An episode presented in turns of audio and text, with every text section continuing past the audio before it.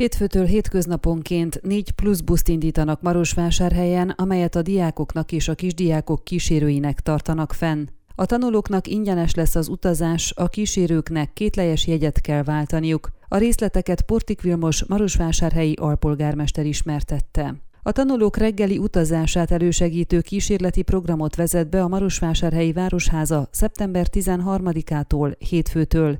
Mint Portik Vilmostól, Marosvásárhely tömegközlekedésért felelős alpolgármesterétől megtudtuk, a Marosszéki Közösségi Alapítvány javaslatait figyelembe véve a tömegközlekedési cég vezetőivel és a közterületrendezési igazgatósággal közösen olyan programot dolgoztak ki, amelynek célja népszerűsíteni a diákok körében az autóbusszal való iskolába járást.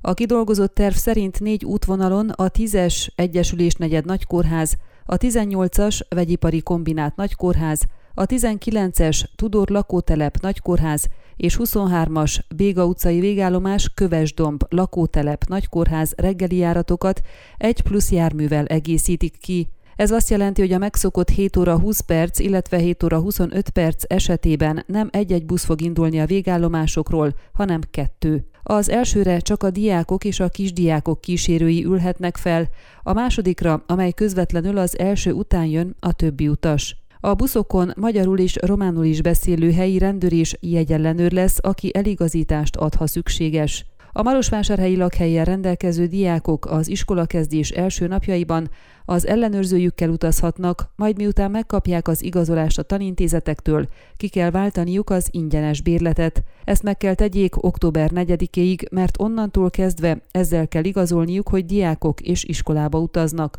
A kísérők, akik a kisgyermekekkel vannak és az említett járatokat szeretnék igénybe venni, utazhatnak a tömegközlekedési járatokra megváltott buszbérlettel vagy kétlejes buszjegy ellenében. Megtudtuk, hogy a reggeli iskolásoknak fenntartott járatok a szokásos buszmegállókban állnak meg.